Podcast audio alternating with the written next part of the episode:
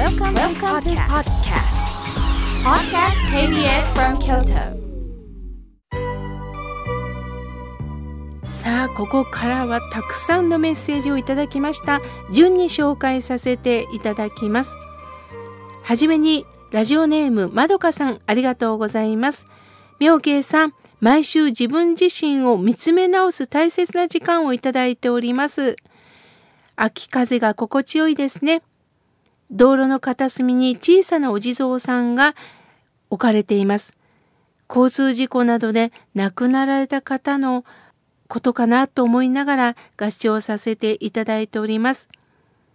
このお地蔵さんに手を合わせることによって教えられたわけではないんですけども子供たちが手を合わせています。無言の教育って人生の宝だなぁと思っております。妙慶さん、いろんな僧侶がおられますけれども、どうかどうかこれからも妙慶さんなりの心が笑顔になるラジオを楽しみにしておりますとのことです。まどかさん、本当にあったかいメッセージをありがとうございます。本当そうですよね。合唱する姿。それは合唱しなさいと教え込むんでもなくて、思わず合唱してしまう。その先人の方がそういったことを残してくださったんですね。その一つがお地蔵さんです。お地蔵さんの字、これは地面です。第一に本当に私たちの身近なところにおられる仏さんです。歩くところにおられる本当に身近な仏さん。立ち止まって合唱する時間、その姿をまた子供を見る。子供もその姿を見て合唱する。ほんと素敵な仏縁ですよね。まどかさん、ありがとうございました。さあ、続いての方です。サリナさん、ありがとうございます。初めて妙慶さん、メールをいたします。妙慶さんは介護をされて、執筆講演で忙しいのに、なんでここまで凛とされているんですが、私は介護をしながら暗い人間になります。このラジオ、人間救済ラジオです。ありがとうございます。とのことです。サリナさん、本当にありがとうございます。私は、まあ、こうしてなんとかこう明るくいつも生きることができるのはね、必ず起きた時に、わあ、目が覚めたことは奇跡なんだと思って生きています。今こうしてラジオと皆さんとつながっていることも奇跡です。こうしてお話ができるのも奇跡です。今生きているのが私は奇跡だと思っています。でも私はずっと動きっぱなしってことはないんですよ。メリハリを持って私は銭湯に行ったり鍼灸に行ったりもしています。自分でちゃんと逃げる場所も持っております。まあこのメリハリがいいのかもしれませんね。サリナさんありがとうございます。続いての方です。みどちゃんさん、ありがとうございます。皆さんのお便りを聞くと元気になれるような気がいたします。何度も皆さんにね、お伝えしてるんですが、最近は曲を流す時間がなくなりました。というのがありがたいことにいろんな方からお手紙いただくようになったんです。一人でも多くの方のメッセージを届けたいと思うんですが、本当に一人一人にドラマがあって、深いメッセージがあるんですね。これをぜひ届けたいと皆さんと共有する時間を持ちました。みどちゃんさん、皆さんのリスナーさんのメッセージをこのように言っていただきましてありがとうございます。さあ続いての方です。スカーレットさん、ありがとうございます。妙慶さん、妙慶さんの語り、とてもほっとしています。仏教の世界では、聞くことは上に上に成長していくことではなくって、聞けば聞くほど仏様の懐に落ちていくというお話、なんだか安心しましたとのことです。スカーレットさん、ありがとうございます。いつもこうして番組を聞いて、本当に私がお伝えしたことをそのまま受け止めてくださってます。嬉しいです。さあ、続いての方です。ジョージさん、ありがとうございます。妙慶さん以前口コミの大切さについてお話しなさっていましたよね。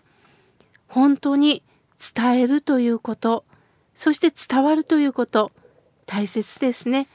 ジョージさんいつもありがとうございます。さあ続いての方です。おさむさん大津市よりいただきました。妙慶さんおはようございます。今日も楽しみながら聞いております。私は抗がん剤治療を5年余り続けています。主治医の先生はこの先の治療法を計画してくださっています。安心ですとのことです。そうですか。今はもう医学がどんどん進歩しましたのでね、本当にこう、おさむさんの体に合った治療法、きっと考えてくださってると思います。そしてもう一つ、笑うということだそうですよ。笑うことで免疫が上がるんですって。どんなことでもわっはっはと笑っていきましょうね。さあ続いての方です。安尾さん、いつもありがとうございます。妙慶さんのご報は本当に楽しみですとのことです。そう言っていただいて嬉しいです。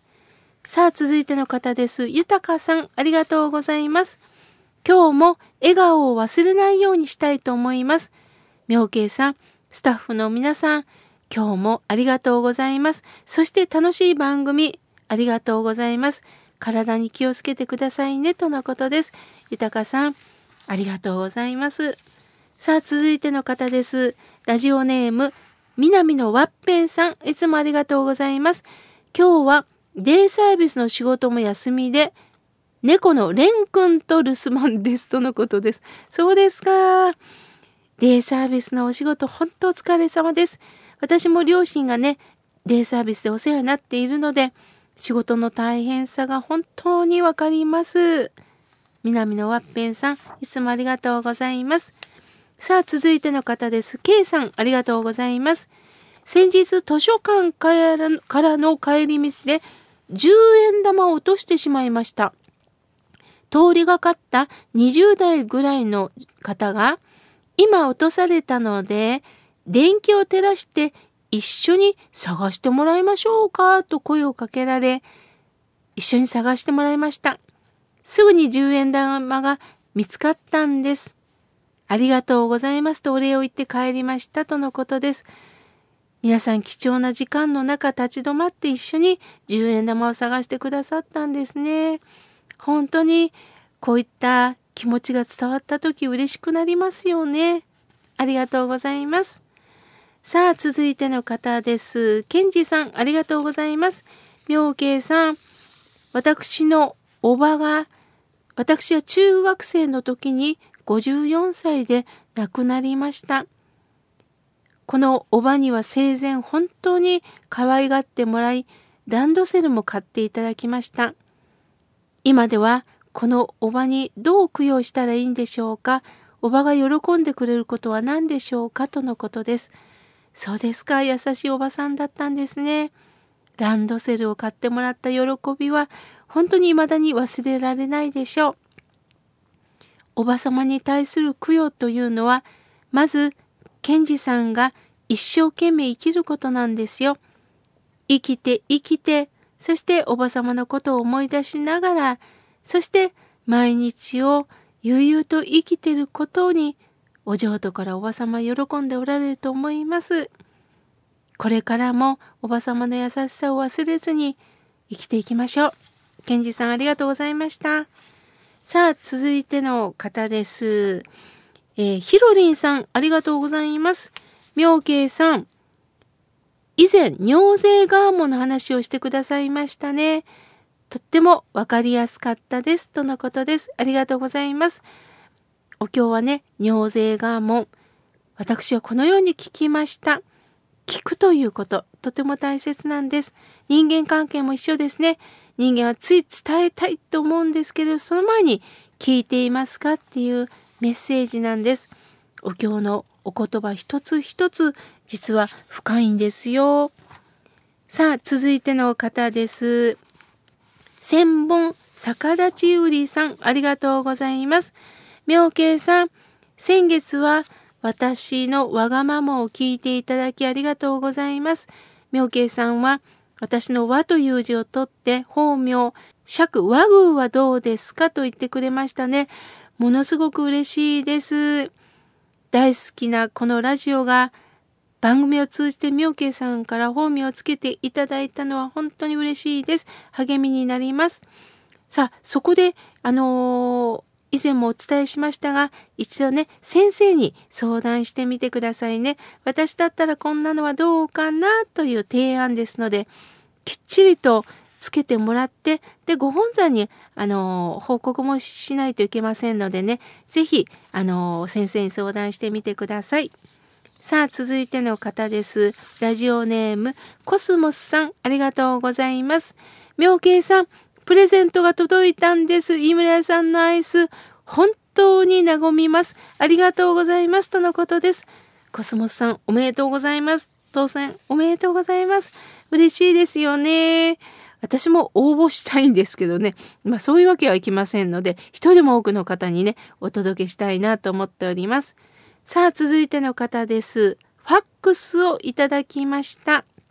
ちーくんばあばさん、ありがとうございます。今朝のご法は、まさに私のことを振り返っています。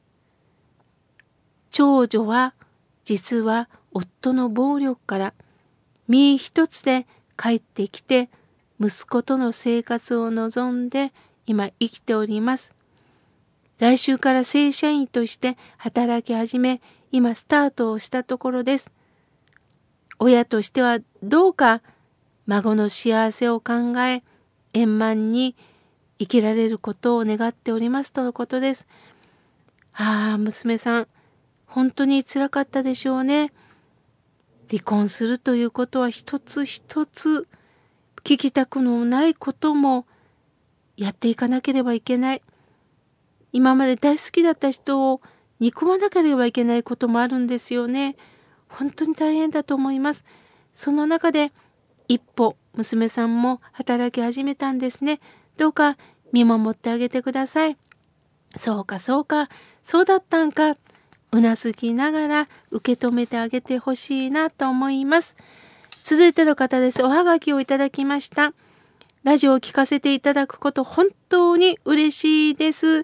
体が疲れて痛い時があるんですけれども、とのことです。和子さん、そうですか。あの、本当ね、あの、今日もお話ししましたけれども、柔軟に柔軟に、あの、そして枕も合っていますか？そして起き上がる時にいきなり起きたりしてませんか？どうか柔軟にしていきましょう。さあ、傘のおじさんありがとうさんからありがいただきました。妙慶さん、いつも番組を聞いております。